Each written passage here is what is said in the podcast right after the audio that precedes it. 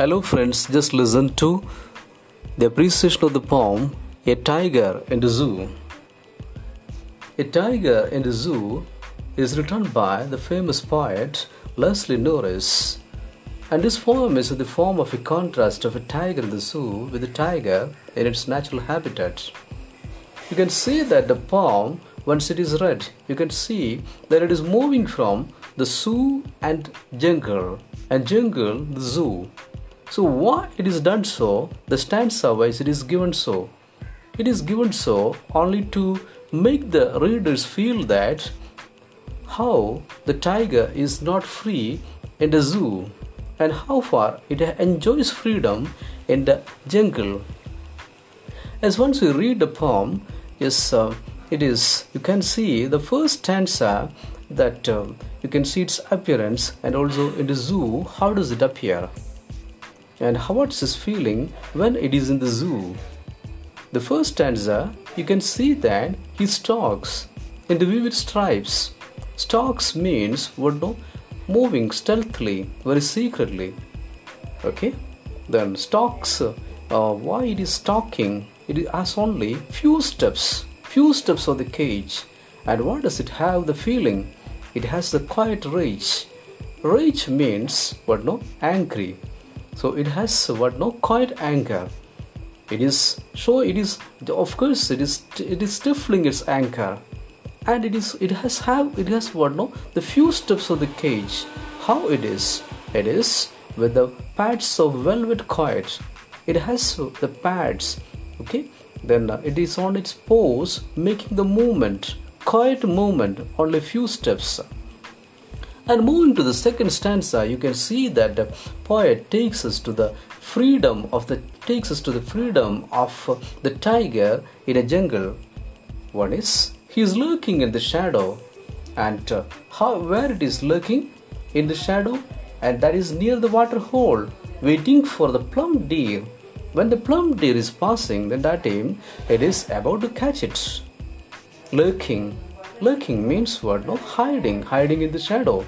And it is near the water hole where the plump deer pass. Plump means what? No, fat. So the fat deer or the plump deer is a prey, prey for the tiger. Next, you can see the third stanza. You can see that it is at the jungle's edge that the tiger is terrorizing the village people the tiger is terrorizing the village people. How it is terrorizing the village people? It is by snarling around houses at the jungle's edge and baring its wide fangs, his claws. Claw, you know, well, that what is it? Hmm? Fangs, isn't it? Showing its teeth, isn't it? And also claw, isn't it? Then uh, why, why showing his claws and fangs and it is snarling around the houses at the jungle's edge and it is terrorizing the village. But very poor, very poor tiger, isn't it? The fourth stanza, you can see that the tiger is now in a concrete cell, isn't it? We people, the humans, never think of the tiger, the tiger's freedom, the tiger's joy, the tiger's happiness. Hmm? We, we think that it is happy when it is in the concrete cell and it is given enough foods. No, its strength is behind the bars, again stalking the length of the cage, and it is ignoring the visitors. So the fourth stanza we have to remember it is locked in the concrete cell and it has ignoring the visitors. It is ignoring the visitors. Why it is ignoring the visitors?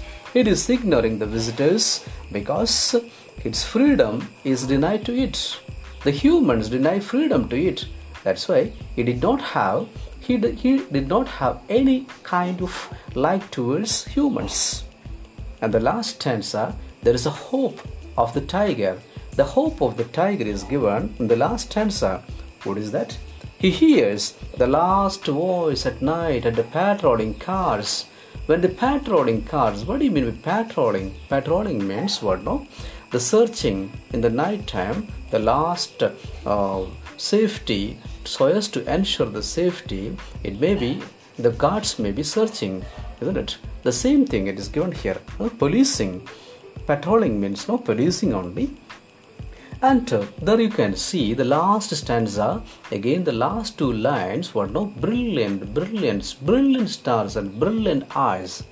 What does it show? The poet leslie norris by this brilliant brilliant repetition he meant that it ha- it has the hope. The tiger has the hope to be part of the natural habitat isn't it? Oh, it wanted to be part of the zoo and it has the hope to be the part of the part of nature. It is in the zoo now. It has few steps. It has reached now. But it has it has a feeling. It has a hope. Hope against hope. Okay? Hope against hope to be part of the natural habitat. One day definitely it will be able to be part of the jungle the natural habitat. In that way it will be happy and it can enjoy freedom that's the only thing the poet has given in the poem that a tiger in the zoo and uh, it is written by Leslie Norris.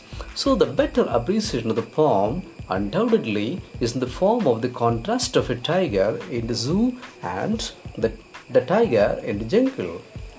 So hope you can enjoy the appreciation of the poem and the remaining part you have to do with the active participation of certain activities one activity definitely we can do in this connection is a poster campaign. We have to prepare many posters drafting drawing okay? Then making different colors giving different colors to the movement okay? Which movement? The project tiger save tiger movement by actively participating in the poster campaign. Different posters you have to make save tiger, save earth, like that. Again, one more activity we can do in this connection that is a debate we can have. Girls one side, boys other side, speaking one in favor and other against. The topic we can have are zoos needed? Are zoos needed for the protection of endangered species or tigers?